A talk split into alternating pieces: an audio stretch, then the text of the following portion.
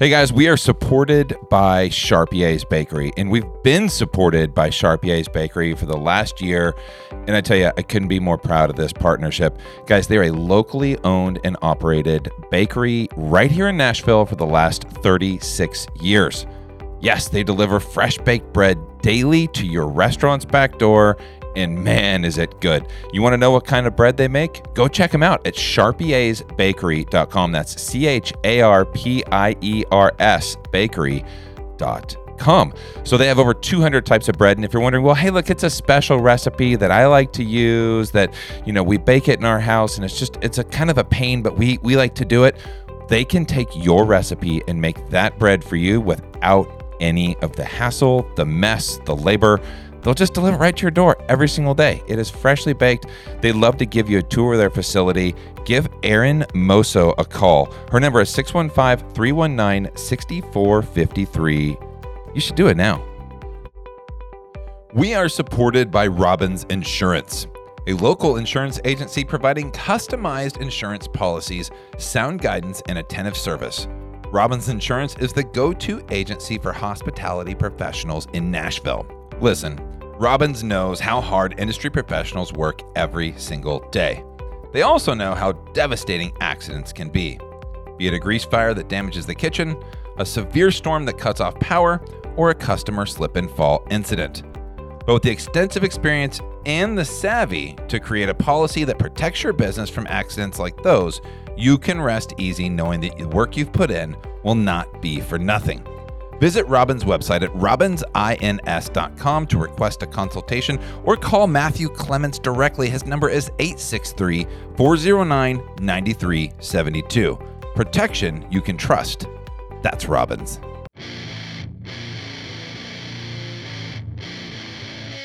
Welcome to Nashville Restaurant Radio, the tastiest hour of talk in Music City. Now, here's your host, Brandon Still.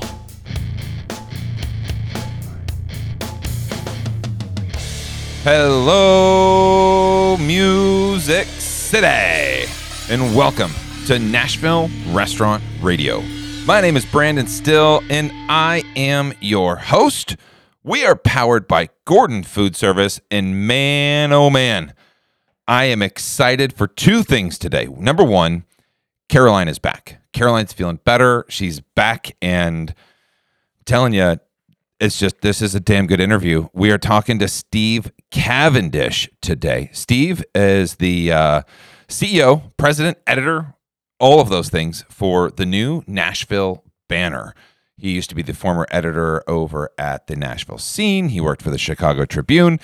He's kind of been all over the place and he has lots of opinions. And today we get into those opinions. Lots of fun in this conversation. I've had so many people say, have you had Steve Cavendish on the show yet? And I've said, no, but I would love to. And today's the day. I mean, it's a Monday. It's going to be, I, I was looking at the weather, it's going to rain for like the next six weeks. And uh, I think we need something to brighten our day. And I think this episode's going to be the one. This, uh, we finished the episode. It's so funny. We finished the episode. Steve left, took pictures, all that stuff. And, and Caroline looked at me. She goes, That was an awesome interview.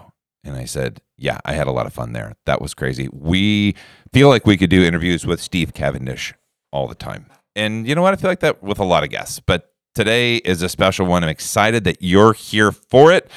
It's uh, an hour and 10 minutes or so. So we're going to jump right in. Let's go.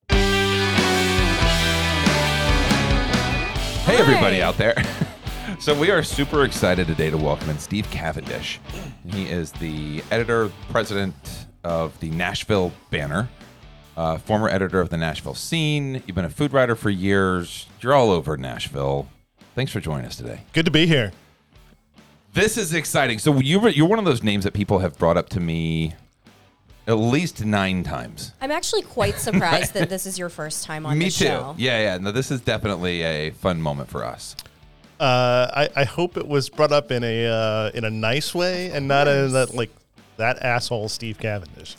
You know what? No, most of the time it's. Have you had Steve Cavendish on the show? You got to have Steve Cavendish. He would be a great guest for you to have on the show. You should have Steve Cavendish. Steve on will the show. say anything. Well, I think anybody who's opinionated and has been around in the scene for a long time, who understands the dynamic of everything that's happening, is a good interview. And those are the people who you want to hear their opinions. Let's go. Let's, Let's go. Tell me about the Nashville Banner. Let's start there. So the Nashville Banner is a nonprofit, uh, nonpartisan news organization uh, that we that Demetria Kalodimos and I have been working to launch here now for a couple of years. Um, we started we, we started trying to raise money in 2020.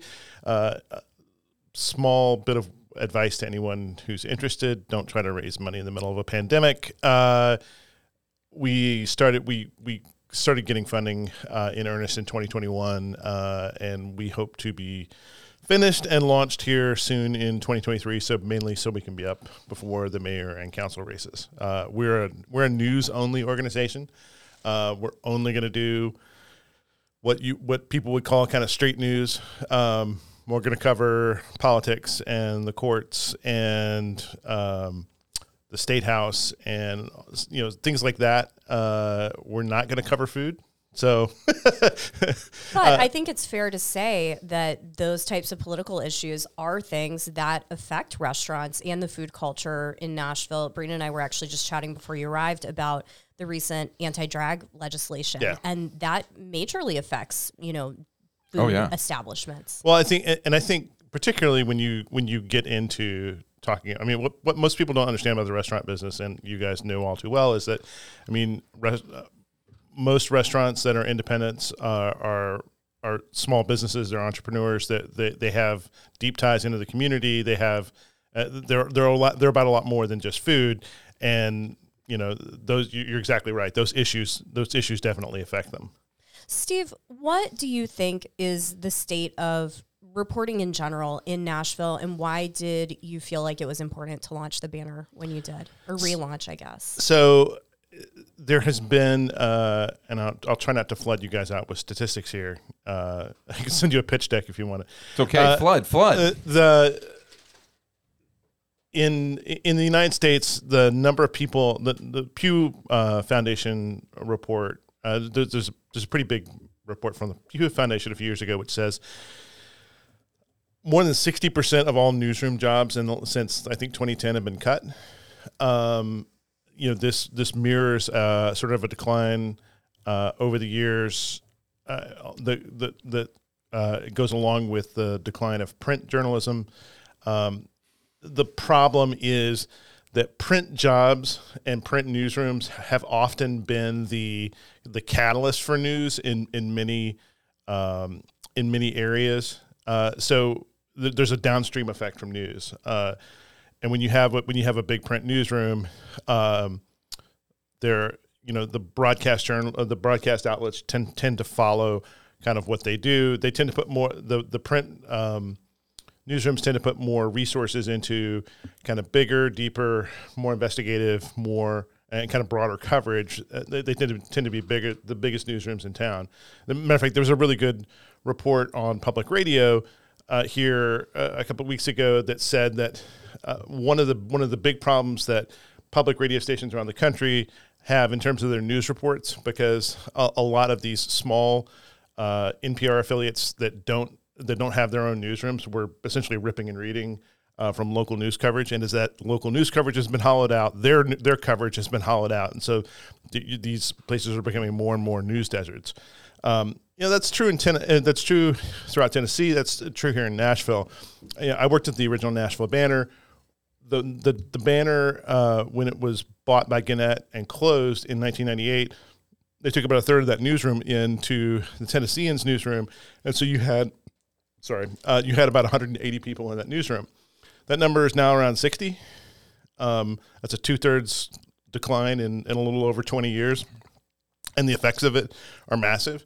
Um, you know, I, wrote for the banner. Uh, I wrote a, piece about an exoneration that was uh, of that was, uh, and the the impetus for it was this uh, judge's order.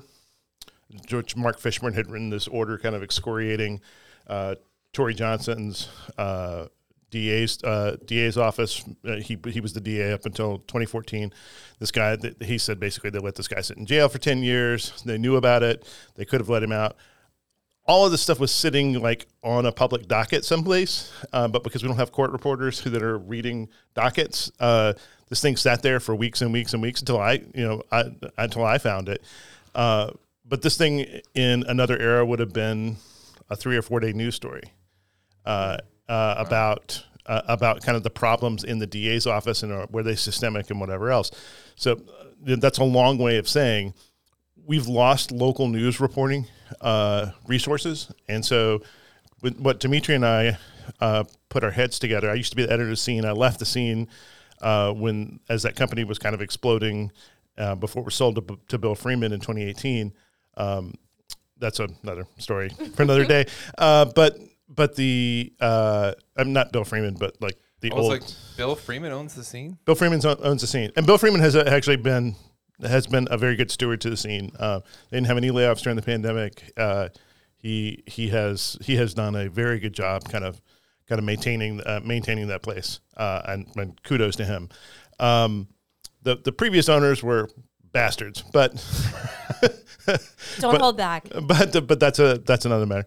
Um, but so when I left the scene and Demetria Kalodimos had left Channel Four, and we've been friends for years, uh, we were kind of looking at how what is something that puts more local resources back into Nashville, uh, and this nonprofit news model has been the the dominant uh, new model in in markets across the country. Um, and you see outlets like the Texas Tribune, you see like the like um, uh, oh in Chicago Block um, Oh, the reader? no no um, Oh, um, Block Club. Block Club Yeah. uh, or the city in New York City. Uh, there, but there's these outlets kind of all over the country that are springing up um, that are nonprofit that are built around uh, membership or subscriptions i instead of uh, instead of advertising. Um, you know, they do some advertising. They'll have some sponsorship, but the digital ad model sucks. Uh, the reason why places like the Tennessean that have lost print subscription can't replace it, th- th- they're, they're replacing print dollars that they're losing with digital dimes and pennies, and it's not replacement revenue, and so they're going to continue to cut. So we we were looking at this as a problem that needed to be solved, and so that's why we've been raising money, and so we're most of the way towards a two million dollar goal. Uh, when we hit that two million dollars, we'll flip the switch, uh, turn on a newsroom of ten people, and start going. Congratulations. Well, we're not there yet, but we're getting I'll- close. How would I donate exciting. if I'm listening to this and I want to donate out there? How would I do it? Go to NashvilleBanner.com. Uh, you'll see a link at the top uh, that says support. Uh, there's a little digital sign up page. On the first page, there is a sign up that gives gives uh, gives your email to us. That will sign you up for every story that Demetria and I produce right now in this kind of pre-launch period. We, we're producing stuff on an, on an irregular basis. We we were we, we were saying you know kind of twice monthly, but we've been particularly since the mayoral stuff has picked up. Uh, we've been doing like long form interviews with uh, the different mayoral candidates when they when they come in. Uh, I've got an interview. Uh, I'll interview. I've got an interview with Fran Bush that I did yesterday. That'll go up here pretty soon, and then um, talking to Jeff Yarbro here, and we'll we'll sit down and kind of hash out some of the issues as as he jumped into the mayoral race last week. We are actually interviewing um, Sharon Hurt. in a couple weeks. Yeah, Great. Congresswoman Hurt. I'm very excited. This is like our first official politician we're gonna have in the studio. Um, so speaking of the upcoming mayor's race, what do you think that us in the food and restaurant industry, um, both on the worker side and ownership side, should be looking at when it comes to our mayor mayoral candidates? I mean, I, I think that I think that there are questions of affordability that every that everybody uh, has right now, whether you're just living here, whether you're running a business, whether you're a kind of a worker in this economy. You know, the the Nashville, the Nashville that you guys came to Ten years. 10 years, Oh, 11 oh, years ago? Actually, yeah, almost eleven now. uh, 11 years ago is is dramatically different in a, in a number of different ways. It's it's the Nashville that I came home to in 2011. I'd been in Chicago at the at the Tribune. We came home. I came home to run the city paper in, in 2011, and the that Nashville was, you know, significantly cheaper. Uh, that na- Big that time. Nashville was um, not as explosive downtown. Uh, that Nashville did not have the, you know, the, the tourism numbers were always there, but they weren't in the kind of aggressive, uh, uh, aggressive numbers that they are right now. I mean, it, you know, the tu- the tourism numbers went from, you know, you know, nine, 10 million a year to like 15, 16 million. Wild. And kind of, kind of within that decade, I, I'd have to go back and, you know, don't hold me to, to what those numbers are. I'm sure the CVC has, has the most up to date version of it. Um, but, but, you know, it's a 50% growth in, in, in It's, sort of it's been insane. yeah, and, and so and so the you know the downstream effects of that have all sort of uh, that's like the second or third time I've used that metaphor. I got to stop doing that. uh, the the the effects of that are serious, and uh, you know they affect housing, they affect prices, they affect uh, wages, they affect all these sorts of things. Uh, every mayoral candidate is going to say something about affordability um, because they've all done the polling and they all know exactly what uh, what kind of issues are on people's mind. I don't know that it'll be inter- uh, you, it'll be interesting to ask them to press them for answers about exactly what they can do. So Do you see in in terms of affordability and wages? Do you see Nashville ever being a city that um, increases a mandatory minimum wage, as some others, Chicago, San Francisco, places like this have done? Um, no, because the state legislature legislature will not let them. Um, uh, you know, your the other set of the other biggest set of issues is kind of state preemption and sort of the relationship between the state and Nashville. Uh, they're gonna cut the size of the council from forty to twenty ish. I mean, they're they're haggling over kind of the details right now. Um, you know, there's They are going to do that. that that's almost a guarantee. Uh, now there, there's also a bill that would like eliminate runoffs in local elections, uh, which I I I don't know is going to pass, but it's certainly going to, you know, it's certainly going to be there.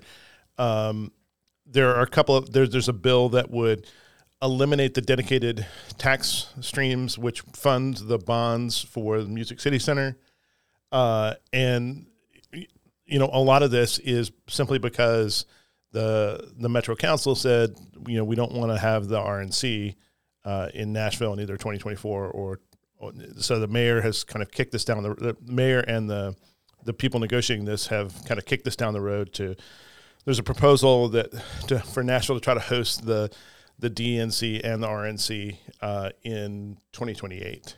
Hmm, interesting. Do you think it was a mistake for us to to back out of that? I understand the I understand the criticism that people have about not wanting the RNC here. Um, the flip side of that is is we had the NRA convention here. I mean, uh, uh, NRA convention, which was by the way was much bigger. I mean, had NRA convention was like forty five thousand people. You had you had people staying in Kentucky, to, you know, to come into the to, to come into that convention. Now, do you want the NRA convention here? I don't think that I I don't think that once we built a six hundred and ninety million dollar convention center and hung a shingle out that that that we're necessarily in the business. We should be in the business of, you know, saying no, we don't like you, so so don't come.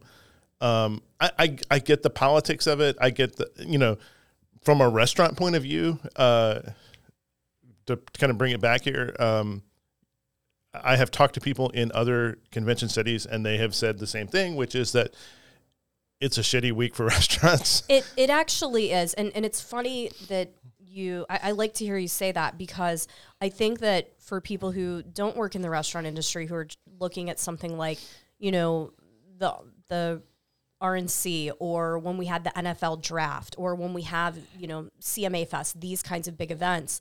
I even have talked to some friends of mine that are chefs and restaurant owners downtown within walking distance of where these events are taking place, and they've said it is horrible for ask business. ask the people that were inside the zone uh, for the NFL draft if they would do it again. oh, don't, And, the and reason we don't have Music City Food and Wine anymore is because of the bungled NFL draft. yeah, Yeah. That's a that maybe that's for a different story for a different time, but but in a nutshell, the company that produced the NFL draft, the events company that produced the draft, recruited a bunch of local chefs and restaurateurs to work the draft. O- overpromise, way under delivered, did some some things that just made people really unhappy. And then two months later, we're saying, "Hey, everybody, sign up for Music City Food and Wine with us now." And everybody's like, "Absolutely not!" And they never did it again. Yeah, it killed it. Wow. I didn't know that. Yes. I mean, and you had Maybe there was some other factors, but in in my estimation, that was the main one. I actually had a phone call with that company, and they said, "Hey, you as a business owner, can you just explain to us a little more why you won't participate in food and wine?" And I gladly told them. I, I mean, I had conversations. I, I wrote some stories for the scene around that time about kind of the the like the post draft thing and, and kind of why food and wine died. And you know, they you know Pat Martin used to set up one end of one end of Music City Food and Wine, and it was I was thinking it was called it. Um, Pat Martin and friends. that's it, and and it was just it was just nothing but like giant fire pits and uh, big smoking apparatuses, and it was awesome. I mean, it was like it was like one of the coolest things to, to like go, just go stand out there and watch, and uh, you didn't even mind that it was like a thousand degrees and you're baking and you're standing in the middle of like fire and smoke. It was it was really cool, and uh, Pat was livid because Pat used to put Pat used to put a lot of his own money into that, recruiting people specifically for it because he thought it would be cool and would be a draw for the event. Uh, and you know, he put up you know he put up people in hotels on his dime uh, because you know in, in the middle of all that and got you know what I I think uh, a fair way to say it is he did not feel that that that sort of level of commitment was re- reciprocated by the people running the event.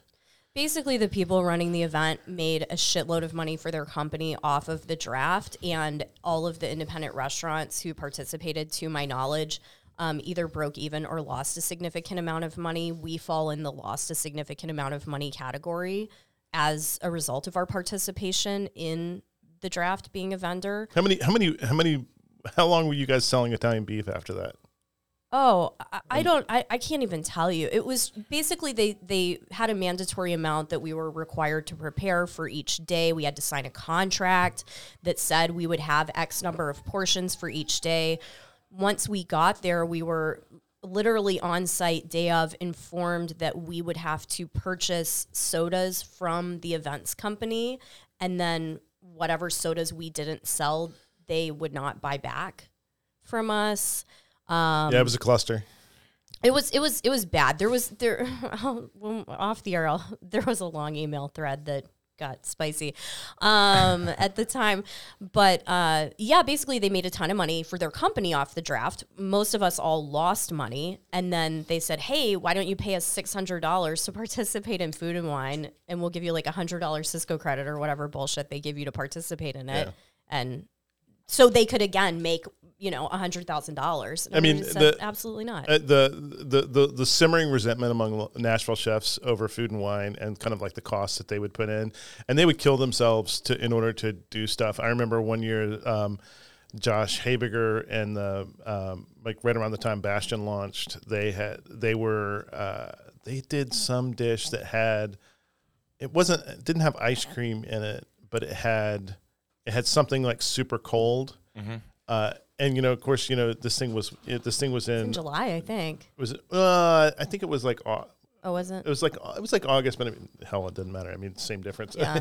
and, it was hot. and and they were having people like run back and forth from like these these cool environments to kind of bring in to, to have it there. Carey uh, Bringle got uh, I don't know if he I can't remember if he told this story when he was here. Uh, Carey uh, was so sort of put out over the lack of uh, money that uh, that they got to prepare stuff. It was you get like what I I actually I it was like it, I misspoke before. I believe you got a five hundred dollar credit from Sysco, but like a restaurant like mine, I don't even work with Sysco, so yeah. and, you know. and so you, What do you do? Yeah. yeah, so and you and you get like you know I'm you not going to serve Sysco pork. You know, that's not representative of what my business so does. you, and you and by the way you feed people for two days on that Right. and that, right. that are just like kind of constantly coming at yeah, you. have to make like 1,200 portions a day. And so, so Carey, so Carey went to, went back to. Uh, he has a relationship with Springer Mountain because that, that I think they do all of his chicken, or we're doing all of his chicken for a long time. Uh, and, and he asked them for all of the, for all of the wing tips that they that they don't use, and he just barbecued the wing tips, and he served them as just the tips, oh my God. uh, which I thought was just genius. and That's he, amazing. And he was like, he was like, hey, you know, uh, I guess Carey would be, hey, I got him for free, and uh, it was great. We're going to take a short break to hear a word from our sponsors. Do you provide your team with health insurance? If you work for a restaurant right now that doesn't offer health insurance, do you need health insurance? Because Dan Marr over at Southern Health Insurance wants to change that. If you're a local restaurant and you just you really want to offer health insurance, there are so many benefits. Improved employee retention, you have happier team members, which means longer tenures and less training time.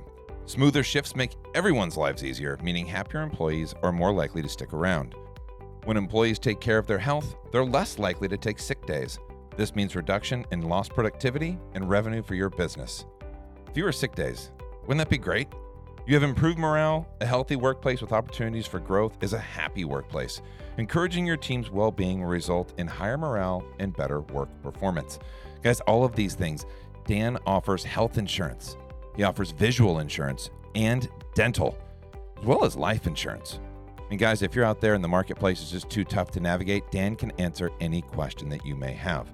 Any business, if you're a small business, it doesn't have to be a restaurant, you need to call Southern Health Insurance, 832 816 8602. If you prefer to email, you can email Dan at southernhealthins.com. What Chefs Want story is incredibly unique. The owner, Ron Trenier, met with a bunch of chefs in Louisville back in the early 2000s and asked them one simple question What do you want? And the chefs, they responded emphatically We want deliveries on Sunday. We want to be able to split any item that you sell. We want a frictionless experience where we feel like we're being served. And so, you know what he did? Something crazy. He did just that. So, What Chefs Want is not only a company that's delivering fresh produce, fresh seafood, fresh custom cut meats, specialty items, dairy, gourmet, all of that seven days a week. They also offer 24 7 customer support. You want to call, you want to text, you want to email, you can talk to somebody 24 7. Get your delivery seven days a week in an amazing selection of products. That is what chefs want. So if you ever wonder why do they call it that, that's your reason. Check them out at whatchefswant.com. It's great. He's a brilliant guy. yeah. He's, I, I He's he's a resourceful dude. I love Carey. I really do. That's funny. That was a Oh, fun interview man. that we just did. You listen to that I've, interview? I- I've I've listened to the first half of it. I, I, I've, I've got to I've got to finish it up. well, I want to go back just a, a little bit to the Nashville banner. Sure. I think it's super cool. Just kind of, I, I didn't know. I didn't know a lot that, you know, the Tennessean went from 160 to or 180 or whatever the number was to 60 people, and you think there's a lot of stories that get missed. Yeah, I mean, so so, uh, and I always tell it in like in terms of in terms of people, but let me put it to you this way: What would happen if you had fifty more stories about Nashville every single day, before, but done by a high quality newsroom? What, what would that What would that mean? I think that would have a lot more information, a lot more accountability. Yeah, I mean, mean- uh, think think about what you could do with that bandwidth. I mean, that's what we've lost, and and I'm I'm hyper concerned about uh, the the stuff on the news side because, for like for instance, it means that uh, races don't get covered. Um, it means that you don't do uh, you don't do deep vetting of candidates. So Phil Williams just had a series on channel Andy Fi- Ogles. on Channel Five about Andy Ogles, um, that with with some sort of, I mean, it, I mean, it's not quite uh, George Santos, but uh, But it's but you can see George Santos from where that's where those stories are. Uh, you know, you just kind of the embellishment of the was it Dartmouth? Where, where, yeah. it was- so Dartmouth and, and Vanderbilt. Vanderbilt he had on his resume, but he had taken executive courses there, not not grad courses. Those are executive courses tend to be kind of for profit for the you know for the universities and uh, and often not taught by uh, it depends on the program. I don't know what the case was here, but uh, tend to be, tend to not be taught necessarily by a faculty there, and so. Yeah, I mean, between that and like he said, you know, I'm an economist. And that's not what his degree's in. Or he said, you know, I'm in law enforcement. I was, you know, you know, and Like a deputy, yeah, like and uh, volunteer deputy off off duty kind of a. my favorite was, you know, for I've been involved in, in like international law enforcement around sex crimes, and uh, yeah, and, and and it's just it, it's it, the the lack. I mean, the hollowing out of the media uh, has meant that you know stuff like that. uh, You know, I, I think the, the most common uh, response that Phil's gotten here over the last few weeks is. Uh, since since those stories ran, which was that's great. You know, why couldn't you done this before November? Because all of this was known sort of internally by um, by the uh, by the campaigns that were running against Ogles. Uh, why they didn't make a case of it, I don't know. Um, um, but but certainly uh, the Campbell campaign knew about this stuff in the fall, and but before but pre uh, pre primary, um, you know, I think I think the Harwell and um, uh, a couple of the other campaigns knew about it. So So your goal is to take this mayoral race and cover all aspects and really I think it's so important. We talked about it with Carey that you a that you go vote and b that you actually study the candidates and know what you believe and identify with each candidate for who believes the most like you and then vote for that person.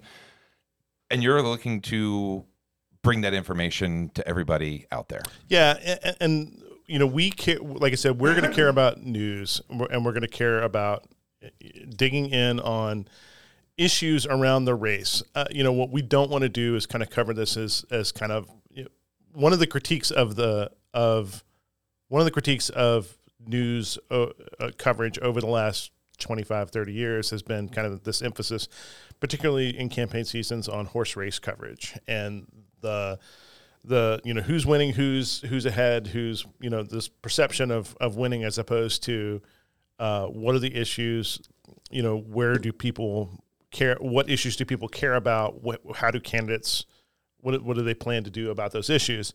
Uh, and I, I think kind of it gives us you know launching a new organization gives us a chance to recenter around uh, issue coverage as opposed to horse race coverage and these sorts of things. And I hope what it you know we, we what we say to people is you with there's a there's a little d Democrat. I mean, there's a little D Democrat problem in in Nashville, uh, in, in terms of like the news that it takes to make a democracy functional, uh, and because we don't have enough of it, and you know that's not uh, that's not an, that's not necessarily a criticism of the people that are covering the news right now. It's just that we don't have enough bandwidth.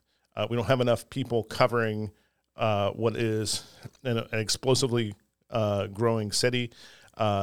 You know, the, the the city that I grew up in here in the '80s and '90s is is massively bigger. Uh, I, I was telling this to somebody the other day. You know, I have the same. I have the native problem that a lot of people do, which is that I still think Nashville's a 15 minute city. That I that I can get across town in 15 minutes, and I was you know five minutes late getting here because I didn't count for like the sheer volume of traffic on 21st this morning because that never that, Never that used to happen. Never used to happen. No. And I used to, you know, I used to live in this area, at, at, you know, after college. I went to Belmont. Uh, I, I lived in a house that maybe we could throw a softball uh, and hit it. We'd have to throw it across 21st. So you'd have to have, to have a pretty good arm. Maybe a but- baseball. yeah, maybe throw. maybe a baseball. Yeah, no, maybe maybe not a softball. um, but certainly you could you could throw it from Browns and, and, and hit the house we lived in, and it, those the, the, that traffic didn't exist, and I- and, those the, you know a lot of these issues kind of didn't exist. I drive through Hills. Hillsboro Village is probably the place that makes me saddest in Nashville. In all honesty, because I used to live, I used to live in a condo behind Sam's. Like my windows looked at like the Yeah. back parking lot of like Zumi Sushi back in the day. But Sam's and Bosco's and Sunset Grill and Jackson's, sit on the patio at Jackson's was like just it was just a great thing. It was just right there. And Fido, and then the Villager is still there, which Yeah. is amazing. But it's just a completely different landscape now, and there's just people everywhere, and know, there's wait till, wait till the next round uh, round of leases is up and see how that place changes. Oh, I, I'm I'm scared. It's every every Yeah. little neighborhood in Nashville is doing that. I mean, it- second that leases are you know, we, we talk about we, we talk about the kind of like the loss of independent music venues, but the, the loss of independent restaurants uh, in in some of these areas uh, is going to be is just is just horrifying. And Hillsboro Village is, is kind of is kind of you know case study A and all that. Yeah, I, I believe so too. I, it's, you know, it's just sad. Demetria Kalodimos, The best. beloved. She's here the best. And I was watching a promo for the Nashville banner, and you guys are partnering with Channel Five. Yep. And at the end of it, she says, and there's if you look in her eyes, there's almost smirk. She says, "News Channel Five, where local coverage lives," and she almost has like a smile on her face when she says it, which I thought was kind of funny. Well, well, and she says it, and she always says it in partnership with the new Nashville banner, uh, which is which is part of the which is part of the, the which is one of the great things about those promos. They've they've given us a lot of visibility. Yeah, they they certainly have. What was your how did you how did this come about? How did you get Demetria on board with you? How did you meet her? What is your kind of your history with Demetria? Uh, when I came back to town, she and Jim Ridley were really good friends. Uh, Jim, Jim, who uh, who was my predecessor as the editor of the scene, uh, and I, you know, I mean, I grew up here, uh, and like, like most boys of a certain age, I had a crush on Demetria at some point. um, D- Demetria, uh, what? Demetria sat behind an anchor desk at, at Channel Four for over thirty years, and what most people don't realize about Demetria is she is one of the best reporters in town. She's not just a newsreader, uh, and she. uh, There's a there's a group called Investigative Reporters and Editors, and there's a bunch of different awards, kind of for different things, kind of within the journalism community. Pulitzer's everybody knows about, and you may have heard of some other ones, but among like investigative reporters, the IRE awards are are a, are a big damn deal. Um, it, it's it, it- it's a great set of judges that evaluate this uh, these entries every year, and it just means a lot to uh, among journalists to win an IRE medal. You know, several people around town have an IRE medal. Demetria has three Wow. Wow. and that that to me says that says exactly what kind of reporter she is. I mean, you know, she's broken stuff for us here at the banner uh, it, that nobody else would have gotten. Uh, she did a report on, uh, and and you can you can find all of this if you go to newsletter archive um, on NashvilleBanner.com. You can find kind of all the stories that we've published, uh, including uh, links to videos that that she's done. Uh, she did a story a couple of week, weeks ago for us about this uh, this little girl who died down in Lawrence County, and the the it's been two years since the since the two year old's death, and there have been no charges. And uh, Demetria has an interview with the grandmother, uh, kind of about this, and then she the grandmother had made this uh, had made had made this two hour recording uh, with an investigator, in uh, I, believe it's the Lawrence County Sheriff's Office, that in which he detailed all the ways that that case was fucked up, and all of the ways that they got it wrong. Mm, Excuse me, sorry, sit here and burp on your ear. um, It's all right. the all, all the ways that he, that he had got that, that they had that they had messed up the case in a way that probably prevents this from ever being charged. And so a two year old's death uh, will will will kind of you know n- there will never be kind of be justice for this kid. And you know she had she had heard about the story, um, had developed this relationship with uh, this grandmother, and the grandmother comes in and gives her the tape and said, "I made this recording," and uh, and so we built you know built this this uh, story around uh, around the interview and kind of explaining uh, explaining all this, and you know hopefully to kind of spur the you know spur something on to happen, but you know also to kind of show what happens, uh, what kind of what happens in these situations when you don't get it right, and uh, she she has a commitment to doing kind of really, you know, really uh, important stories, uh, and she and doing them really well. She's just the best. How do you find? How does? How do you? f- I'm not an investigative reporter by any means. I'm a restaurant guy. I like sharing stories of other restaurant people. So I'm Caroline has a has a a drive for a lot. I think Caroline could be a reporter. She has so many ideas. Could be a reporter. I'm I nosy. love. uh, is that is that minute, is that it? Do you have to be I have a curious mind. I want to know everything about everything all the time. how do you find am these stories? nosy. Like how do you how do you do you see it somewhere else? Do you get tips? Do people call you and say, "Hey, this happened in you know It's- this county, and there's a two year old that died, and It- you need it's to do combination. some research." It's a combination of all those things, and you know, in Demetria's case, she has.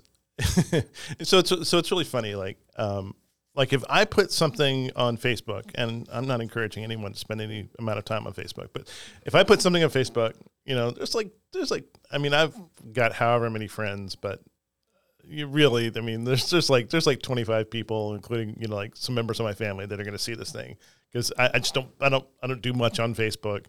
Uh, the algorithm doesn't pick me up and put me in people's feeds. Dimitri will put something on Facebook and it'll just go. It, it, you could just sort of like watch it explode uh, because because she's had you know she has all these people that have followed her over the years and and she has such a she has such a uh, uh, kind of a huge sort of uh, presence even still within the public. One of the, one of the best things in the world to do is to go to lunch with Dimitri and sit outside and just watch him. You wait for like the inevitable somebody to to come by and, and be like, "Oh my God, are you Dimitri Kalodimos? I love you." that happened to me a couple weeks ago. Somebody came by and said they loved you. No, Dimitri was eating in my restaurant, oh. and I walked by. I walked by, and I was like, "Holy shit, that's Dimitri Kalodimos!" Like, Wait, wait, were you the person that? that that's what I'm saying. I was the person. I didn't actually go to the table because it was my restaurant, and I didn't want to be that guy. I've only done that like twice, and one was, you know, Reba. I go talk to, but then. um Billy Corgan from Smash- Smashing Pumpkins. I was like, Sure. "Ah, I Shoot your dude, shot." I got to meet Yeah. you, man. Like you're my. Was he friendly? Oh, he was incredibly friendly. he was incredibly Hmm, good to friendly. Uh, yeah, he was having lunch, but like. I saw Dimitri Kalodimos. I was like, holy shit! Like that's Dimitri Kalodimos. And I walked back in the Nashville kitchen. And I was like, Dimitri Kalodimos. And the guy, the guy Expo was like, who? It's like, never mind. We'll go to the next. But he just moved here. I'm like, you don't know who she is. Like, but one one of the uh, we, we were talking about kind of a series of questions to ask the mayoral candidates, uh, and uh, and uh, somebody said the litmus test that the litmus test we ought to use is uh, we should ask all the candidates if. Uh, if they know who did Demetria's clothes when she was on when she was on Channel cast Four, or not? well, no, no, it was the French shop. Oh, it was the French shop. Oh, I, I was thinking because it, I thought it was it was Castner Knott for a long It time. was, so it was. Cast or not, and then and then it was the French shop for like for, for like forever. for the French shop. Yeah, yeah. And then what, what most and most people still associate it with her, uh, but uh, the last few years, I think it was Dillard's uh, that that did it because, and she told me this. She told me this one time. She said, I, I "It's one of the questions that I I had always asked, uh, wanted to know, and so I asked. I just asked her. I said, you know, all right, all right, how how long did the French shop do your clothes? And she said, um, she said not as long as you would think, uh, because they they like they had like this kind of like change in style, uh, like of all the clothes in the uh, in the in the store. And it, she said she said it was like they did had like this whole like tropical thing at one point, and she's like, I can't wear that on air, and so and so they switched the sponsorship to Dillard's. So. Wow. The OG influencer over here. Like it wasn't like her showing a thing on Instagram. Like, no, no, read the French shop. credits. You'll That's- see what I got. But but uh, but but sh I, I, she still gets French shop questions to this day. I mean, that, that was like the greatest. That was like the greatest marketing money that, that anybody ever spent was was uh, the French shop on. Where is the is the French shop still a thing? It still exists. Yeah, I think. I've never been there. Have you been there? I'm not familiar with it. Sorry to say. Well, we're gonna I'll we're have gonna to blow look them up up. now. I The guess nine so. people listening to this is gonna be amazing. So, Steve, I want to take it back for a second, um, back to kind of earlier in your career. I know you spent some time doing some food writing and sports reporting as well. Um, Is that correct? Uh, I've done a little bit of everything. When I got started, so when you worked at the Banner, and, and I, you know, I, I worked at the Banner like straight out of school in the '90s. Uh, I graduated on a Saturday, started on a Monday, uh, and I was on. You know, I was a I was a designer slash art director by by trade. Uh, we, we would put together the paper together every morning, but like like my typical day at the Banner was like go put in. We were an afternoon paper, so my shift like if I was if I was uh, putting together sports. Uh, my shift started at like three thirty or four a.m. Uh, or if you're doing the front page, it would start at like five a.m. Uh, first edition closes at at like eight something, and then the second edition closes like around noon. And so, you know, at noon you're done for the day, uh, and so typically, like I'd go home, take a nap, and then get up and like go cover something. And so, uh, you know, sometimes it meant you went and covered like a planning commission meeting, or you know, sometimes it meant that uh, you know I wrote a lot of sports, and so uh, so I would go cover I would go cover games, uh, and know, it was great. It was the, it was the best experience in the world. It was the, the kind of thing that you can do when you're 23 years old that now I could never do. Like if like if I like if you put me through that schedule, I would last maybe a week, Mm-hmm. and then I would be dead uh, today. But but I but I did a lot of that, and, and but I worked all over the country as a as a as a designer and and kind of page editor, and then uh, when I was at the Tribune. I'd always wanted to write more. Uh, there was a bunch of stuff happening at the Tribune uh, and Tribune papers at the time. They were doing all this consolidation work. They had they had asked me to uh, they had asked me to help consolidate some Tribune papers. Like they would go in and like wipe out their copy desks and their and the, all their designers and pull all that production back to Chicago. Oh, and like the Daily Herald or like No, like um like like the Newport News Daily Press or Oh, interesting. or um the Hartford Courant or stuff like that. And so uh, so I was the guy that they would send in because I was like a, I was a manager there, and, and I was the guy they would send in and be like, "I'm from Chicago and I'm here to help you."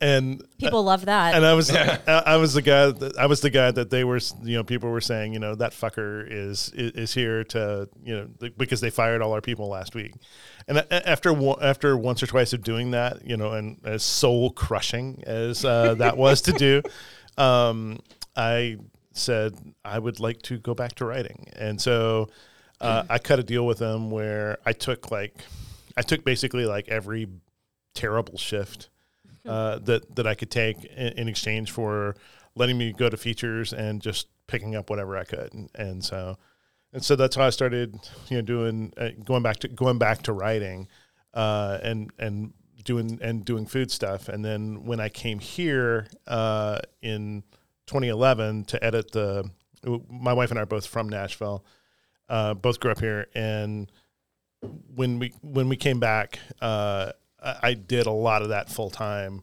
uh, at the- at the city paper, and I, I would write a lot because we were owned by the same company. I would write a lot for the scene, uh, and I was doing basically like kind of a bunch of food criticism food criticism work for the scene while uh, while the, the city paper was still alive. And then after they closed that and kind of moved in, I, I did a little bit of all of it. Can we talk about food criticism for a minute? Sure, This is a hot topic. sure. I just this morning on Facebook, r- I never ever reply to anybody's stupid post. But somebody posted a review of a, a restaurant right down the street from me, and it was like some like somebody's personal opinion on of it. mean? Bellevue. Yeah, Oh, it was uh, Oh, this Bellevue. restaurant is terrible, and you shouldn't go there. And it's a it's a great restaurant. It's a great restaurant that's ran by locally owned and operated people that are friends of mine. But like also, I've eaten there several times, and it was really good. And I replied, and I'm like, "What's your end game, man?" Like Yeah. you, you've also complained that there's no restaurants close by. Somebody takes a chance on your neighborhood and opens a really nice restaurant, and the first thing you do is go on Hit Bellevue and just completely tell people to stop going there. Like, I, I don't understand. And and the review was our appetizers came after our entrees, and then they said we'll take it away, but we'll comp it, and we're just we're done with this place. And I'm like, hey man, it's Valentine's. Like shit happens. Like this is a, a newer restaurant. But they they took care of it. A manager came to the table, took care of one of their entrees, like did the whole thing. And I'm like, Wait, wait, this was Valentine's. this was a late. It was a couple days after Valentine's. Okay. It was like Thursday. that The guy went, and This, but, is, this is like going out on New Year's Eve and demanding. right? yeah, I mean, it, it's essentially, but it's like, dude, what's what's your game? And I think that everybody in the world is now a critic because everybody has Yelp and everybody has Facebook, and anybody who has a bad experience can now just go, "Oh, I had a bad experience, and I'm the most important person in the world, and you should listen to me." But you did it professionally, so I think it's a good opportunity while we have you here Sure. so let's go over some groundwork on this. Like how how do people, if you're out there and everybody who's listening is a critic, Sure. what are some tell me about your days doing it. What was your process? How did you go about it? Because I think it's important for people to know these things. So I so I think I think a couple of things. One is you you should have a level of empathy for the people that are serving your food. Um, and if you know if if they do something that is so bad that it outstrips that empathy, great. but but but um, you should have a level of empathy for for the people that that make your food uh, because it's hard. Uh, I mean, what most people don't uh, what most people don't know about restaurants is that uh, these people are not getting rich. Uh, these people are operating on shitty margins. Uh, that they that every single day, if it's a quality restaurant, they are starting from scratch, basically, and that they are you know the, the process of making your meal happen is an all day affair that requires multiple people and and it requires kind of you know sticking the landing there at the end and it's really fucking hard. It is. And, and so, so start with that level of empathy, and then, and then, uh, and then evaluate them kind of based, uh, you know, based on that. I only wrote a couple of of really negative reviews uh, in my time at the scene. Uh, Do you? I, I, can can you name names? Well, I mean, there's a there's a Saint Anejo review out there that that I wrote that was like, it was it was it was pretty. I basically said this is a beautiful place. You know, eh, eh, it is not a, it is it is not a good restaurant. Um, and it was and it was something. And this is something else that can, people have to kind of take into consideration. As working for a publication that receives a fair amount of its uh, a, fair amount of money from restaurants that advertise with the scene. Um, every time I wrote something that was really negative, there, it, it could have consequences. Uh, M Street pulled their advertising uh, from the scene. It cost us thousands of dollars. Uh, and to to uh, Mike Smith, who's now the president of FW Publishing, which is which is over the scene and a bunch of other stuff, was was my publisher at the time. Mike Smith came by and put that review on my desk and told me the amount that it had cost and said, if you want to write that review again, write it. Um, mm. And I, I, think that that's important because uh, A, it shows kind of the level of integrity that Mike has, but B, uh, the it, it, there is a certain amount of credibility that, that comes with writing a tough review. Um, that if you can – there's a school of thought that says you only write good reviews, and that you uh, and that you should only kind of lift up because there's so many people have so many options. You should only sort of lift up the the best options. I I I have a lot of sympathy for that position, but I, I think that for the credibility of a publication, you need to write critical reviews when they're when they are warranted you just don't just make sure you're not punching down when you do it. Yeah. Uh, I think too it's important that, you know, that reviewers also come at it from a really fair place. I do think I agree with you. I think that critical food writing is very important. I think that there tends to be some critical food writing that maybe in my opinion doesn't come from the right place. I read a review recently of a newer restaurant. I, I, I have no stake in this review. I've never been there. I don't know the people that own it. You know, it's a place that maybe I wouldn't go for just because I don't know. I don't get out much. But as far it, it, it wasn't a great review, but as far as I could tell, the reviewers only ate there one time. Yeah, and it had only been open for two weeks, and so, it's just like that's not, in, in my opinion, that's not the way to do it. Yeah, so you have to have a set of standards, and the first first of which is multiple visits. Yeah. Uh, you need to make sure that that w- what you see is indicative of what you what you see is indicative of the uh, uh, of of the restaurant as a whole. And so, if it if it has systemic problems, then you then you can write about it and, because you've seen it from more than you understand that it's, that not an isolated occurrence. Um, you also want to know if it's great you know that you didn't catch like the the one great night uh and you want to try to you know you want to try to go when they're at their best, but you also want to try to you, you want to try to stick your head in when maybe you know they don't have the A team working. You know, it's one thing it's one thing to have your best crew, you know, on a Friday night when you know you're going to be packed and whatever else, but how are they doing on a Tuesday night? Uh, how are they? Uh, because I mean, people are going to eat there on a Tuesday night, so so you know these are things that you need to do. Um, I think you need to evaluate the food based on what they're trying to do, uh, and not necessarily on some sort of some sort of kind of impossible scale. I've seen some reviewers do this where, you know, I, I think I, I think you have to meet you have to meet restaurants at, at at who they're trying to serve. You can't walk into you can't walk into a you know super casual place and evaluate it like you would Noma. Uh, eh, they're they're they're completely different things and completely, different Completely experiences, p- different price points, different whatever else, and and and that you know all of those are all of those are important. Um, and then I think you have to you have to give people a real sense. Uh, uh, you try to eat enough of the menu that um, that that you have a broad understanding of kind of how uh, how they do things technique wise, how they uh, you know what is the what is the style of uh, what is the style of service? What is the style? Uh, the, all the factors that that make a great uh, restaurant experience, and w- if you can do that, then I think you can you can give people a really fair assessment of uh, of a of a restaurant.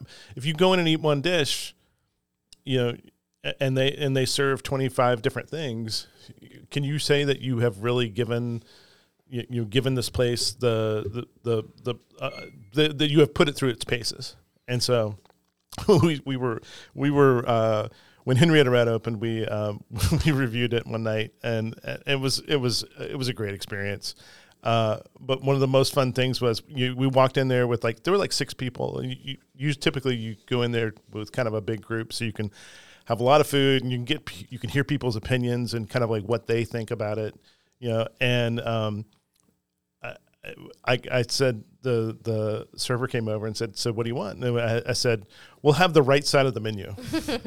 uh, and we just ordered like everything, you know, every, everything off, uh, basically all of their kind of bigger entrees and kind of like bigger small plates, and uh, and it was fun because you could see like this breadth of of things that that that Julia uh, Sullivan and her crew were doing, and it and it was it gave you a real sense of what she was as a, as a chef and kind of building that menu, but also sort of kind of you know all the different stations that are that are operating uh, to kind of produce that food. It was it, it was you know that gave us a, a a great sort of sense. but also let you know technical preparation and execution of service, not based on what you like. Right.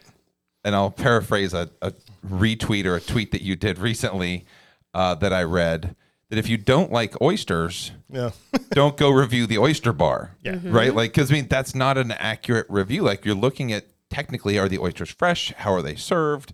Was it timely? All of the things that you'd want, not, oh, I don't like oysters, so that place wasn't for me. Like, why would you review that place? also, it's 2023. Eat a fucking oyster. So Be a grown up.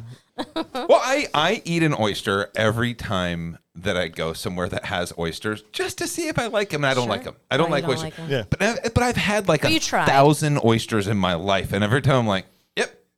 slid, it slid right down. I still don't not like a thing. it. Yeah. Now, I did have dinner, that Gracie Nguyen dinner the other night at Star Oh, Rover. yeah. She made an oyster that I actually liked. I was like, ooh, I like this oyster. And then went to Optimist a couple nights later and I was like, yep, the oyster was beautiful. I mean, that was the presentation was amazing. The server explained where they're from. What like there's a hierarchy of East Coast to West Coast to Nova Scotia. These are from Prince Edward Island. It was amazing. The presentation, the knowledge that our server had was great. I'm not going to knock them because I personally don't like the texture and taste of oysters. I That's feel like me. I have read some stuff where somebody's just like, I don't like sweetbreads, the end. And it's just like, Why I, did you order the sweet breads? like, That's not an indication of the restaurant. I personally, I'm extremely picky about shrimp. But I could still eat a shrimp dish and tell you if it was seasoned correctly, cooked properly, you know, plated nicely, if the shrimp was fresh. You know, all, I could tell you all of shrimp? these things.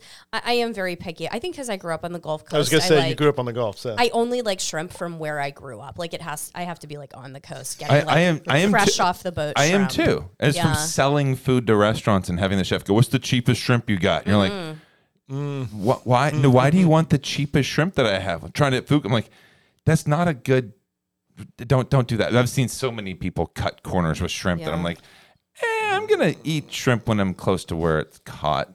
But anyway, back to it the same time. Do you think that we need, like I said, I believe that we need to bring that back. I think we need a really good, somebody we can trust who's doing food reviews of places, they're going multiple times and grading like a star system almost that's a local for do you want, do you really want a star system? I don't know. I'm, it's up for debate. But uh, here's the thing: is star systems work really well when you have when you have an institution that uh, that cares for it over a number of years, and that and that the the stars are meaningful and uh, correlate And maintained. Uh, uh, yeah, and, and and that that that a that a that a three star or four star review from ten years ago is a three star or four star review now in terms of kind of like the standards and what you're trying to, you know, what what you're saying is quality. Um, we, I don't we don't have that, and and most places most places that are not the New York Times don't have that. I mean, in in Chicago we had Phil Vettel, um, who was. I mean, a god of uh, uh, Icon. of, of, re- of reviewing, and you know, Phil could Phil had that sort of Phil was that that that institutional knowledge, but um, and it was a big deal when when he It was a huge deal when he would come to a restaurant and he also he was critical but he would never just like drag somebody through the mud. It was it was very smart and fair criticism and he always had a kind word for everyone. Even if you could tell he uh, fucking hated somewhere, he had something nice to say. But but But that's what I'm talking about. I think that there's. So, I think we're at a, at a city now where we could actually utilize. If there was something here all right, so that so wasn't Yelp, I think it would be helpful. so so the next question is is kind of like how are you going to pay for it because it's incredibly expensive to do that level of that that level of criticism uh you know phil's phil's expense account was i don't know if it was six figures but but it was it might it might have been. It wouldn't, it wouldn't surprise me if it was because he it- because he ate out so much and he had you know he was he was constantly you know dropping in on places that he wasn't reviewing. And I think that's what people don't understand about journalism in just sort of in general is that w- when you hire a journalist uh, it- it- and I and I tell people this you're not hiring necessarily a person you're hiring time. And you're hiring time spent on the the things that you are unwilling to publish. Because there are stories that you will that you will leg out and get to the end of and be like that's not a story.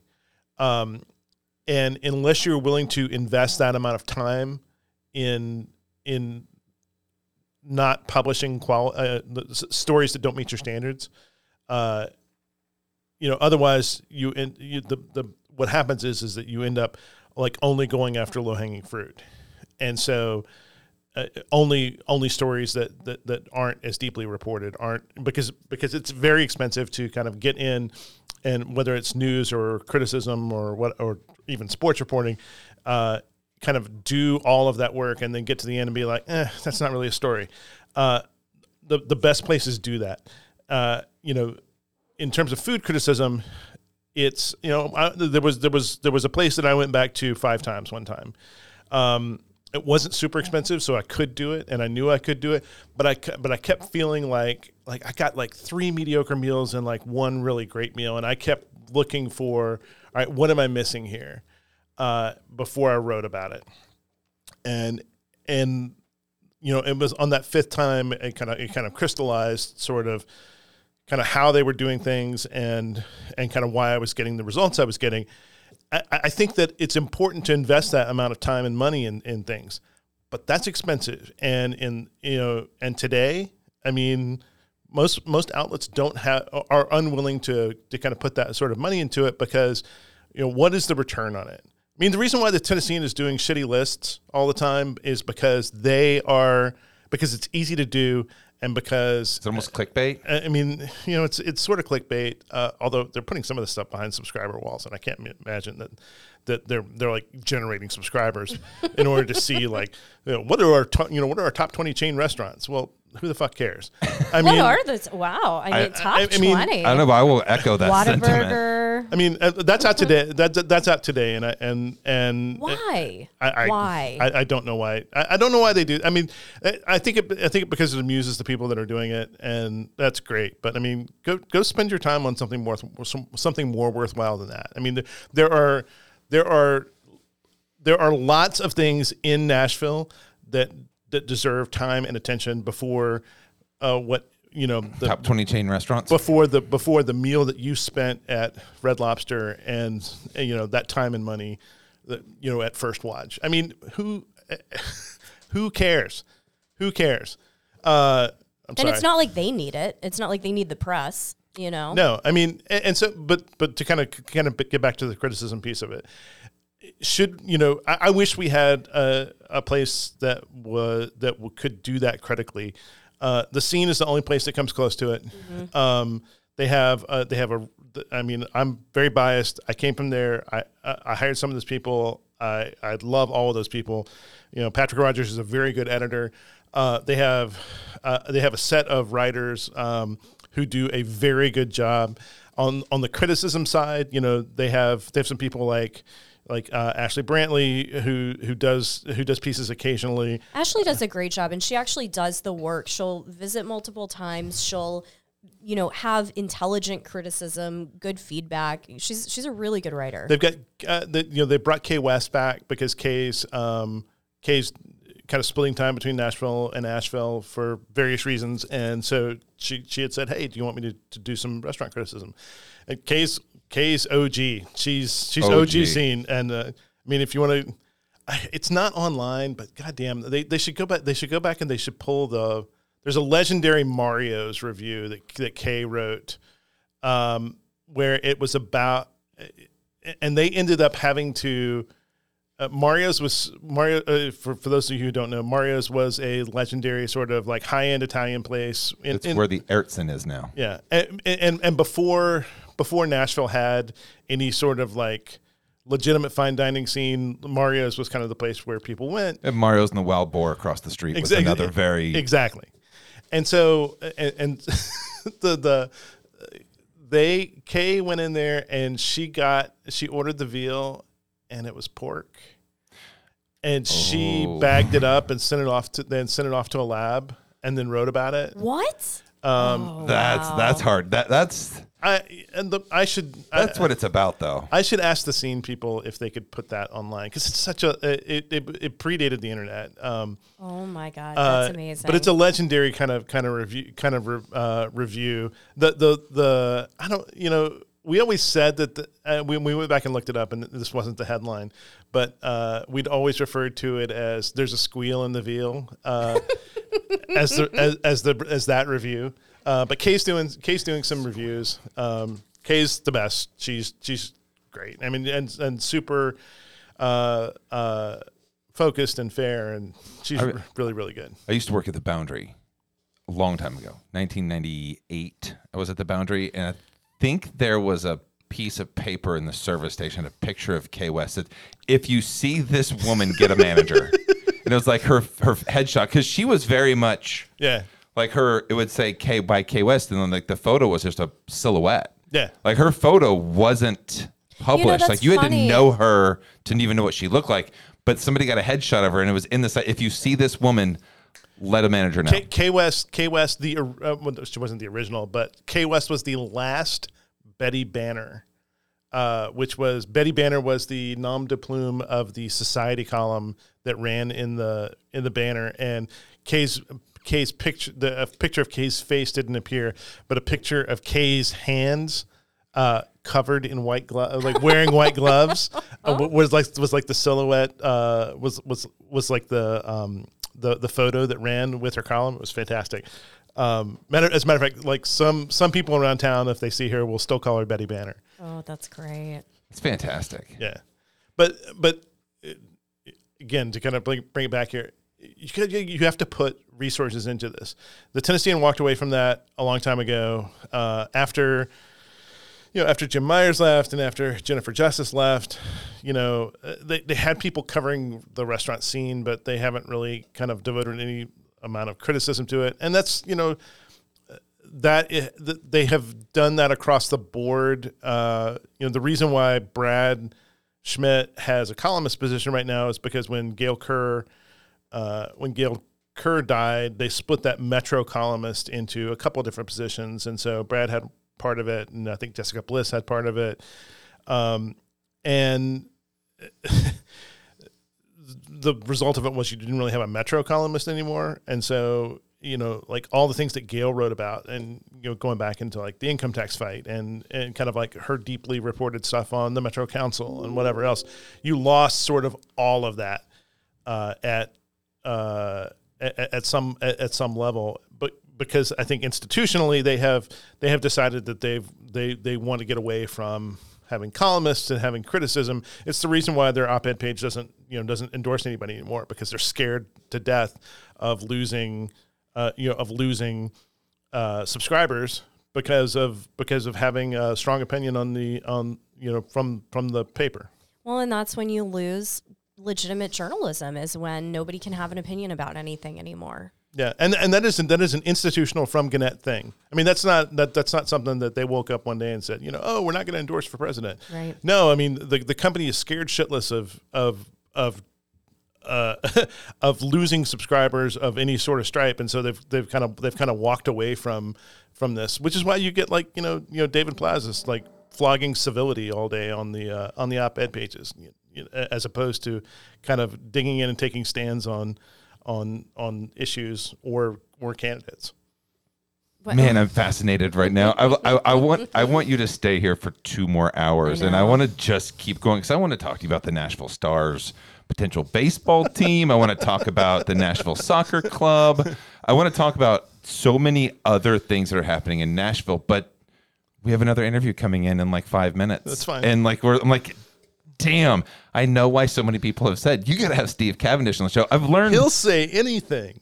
Well, no, I just think it's really fascinating because I'm not in, I, I guess, in the technical realm of doing a podcast talking about this stuff. I'm in the media world, but I'm I'm not. But like just the whole media world is kind of like the restaurant community. Oh yeah, like the, I know I can tell you all the chefs and people. We're like, fucked up as anybody. You know everybody and who's writing about what and the history behind it. Like it's really fascinating to me as a consumer for so many years but I've realized like I'm not not really like I don't have the time. I don't spend as much time reading the things I need to read, and I'm really excited about what you're bringing for the Nashville Banner because I've went back and read a few of the articles, and they've been really insightful, and it's not leaning one way or the, it's just a this is this is what it is that we're presenting to you the facts and I, I love that i think it's um I'm excited to see what you guys come up with. Well, thanks. We're we're excited. Um, like I said, we're we're trying to finish this raise, and uh, people have asked us, you know, why is this taking so long for you to do? Well, I mean, you have to have the you have to have the amount of money to build a sustainable organization, uh, and if you don't have it, don't launch and so that's why it's taken us kind of so long to, to get here and hopefully we'll in the middle of that. we'll hopefully we'll be we're going to be there very soon and um, and uh, out in time for in time to provide really solid coverage of the mayor's race and council and all the other stuff that's coming up this year. I really look forward to following that Caroline, you got Absolutely. any final kind of thoughts? No, I, I was going to say, you guys, like you were saying earlier, I just want to jump back and say you guys are already reporting stories, and you can go on your website and subscribe to get those stories sent to your inbox. Straight to your inbox. Yeah, so you don't, and, and it's and it's really interesting. To, it's, it's, not a paywall, right? No, and, and everything's and, free. everything's free, and that's important. Everything will always be free. We will never have a paywall for the banner, uh, and, the reason why is. Uh, we think that we're going to find people who support us, and it, the model will be a membership model similar to, you know, like how NPR affiliates like WPLN um, ha- have done it. We'll, we'll find supporters who will help support us uh, and pay for this for for everyone. But it is it is it. We've lost so much, and then I, I find I find it kind of horrifying that we've taught people to uh, expect things to be free uh, on the internet for years, and now, you know, at, I don't blame companies like Gannett who who have to who now have to shift to this subscribe this hard paywall subscriber model uh, in order to sustain their journalism. I 100% understand that and don't begrudge them that, but uh, you know we've lost too much, and to now put your to, to now put your most important news behind a paywall does not serve the community that you're in. So we're not going to see the top 20 fast food restaurants behind a paywall in the Nashville banner? Uh, you're not going to see the top 20 fast food restaurants ever in the Nashville banner. So Steve Cavendish. Uh, you can follow him on Twitter at his his handle is at s Cavendish. That's C A V E N D I S H. He tweets a lot. that's that's not that's a You're an interesting tweeter, that's Steve. not a that Good that, tweets. that does not speak well of me. Well, yeah, I was just. You've d- you uh, don't hold back on Twitter. like sixty-five thousand tweets. You Look, I'm not as bad as somebody uh, as some other people. Go look at J.R. Lind's account and, and tell me, uh, you know, and then tell me who has a problem. I don't think I've ever sent one tweet in my life. I'm on, you know what? I'm on Twitter and I follow like four people. You're one of them, of course. But uh, the main reason I'm on Twitter, honestly, is to follow the severe weather Twitter account. Oh my The god, Sevi- the Nash WRX. Severe Oh my WX gosh. guys are the best. Yeah. they are the absolute best. That's that's my main use of Twitter. Is am I about to die in a tornado? It's, it's, and, and they will tell you. Yeah. Oh yeah. I love the one last week that was like, okay, here's the deal. There's a 5% chance there's a tornado. There's a 5% chance of heavy hail. But what that also means is there's a 95% chance it's not going to happen. So, and we all needed that stop perspective. worrying, yeah. but be ready. Like, be ready, but like, stop freaking out. There's no need to like ruin your day because there's a 5% chance. Those guys are the best. Oh my gosh, that's just so good. Steve, if you could come back next week, we'd like to do this again the week And after. every week. We have like a monthly, a standing monthly uh, Steve Cavendish episode. I'd be really excited about that. But I'm dead serious. I do want to have you back. Sure. Like sooner than later. Sure. Maybe in the middle of the mayoral race. I'd love to hear your take. Yeah. Since you're not giving opinion on the Nashville banner, I'd love to hear your opinion once you interview all the people, and maybe we can have, ask you some questions about individual candidates and what they stand for, and kind of just pick your brain on that because I think you'd be a, a wealth of information. Let's us. have that conversation.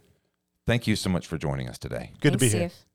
Big thank you to Steve Cavendish for joining the show. And as you can see, I'm really excited. Caroline is back. She had so much this episode.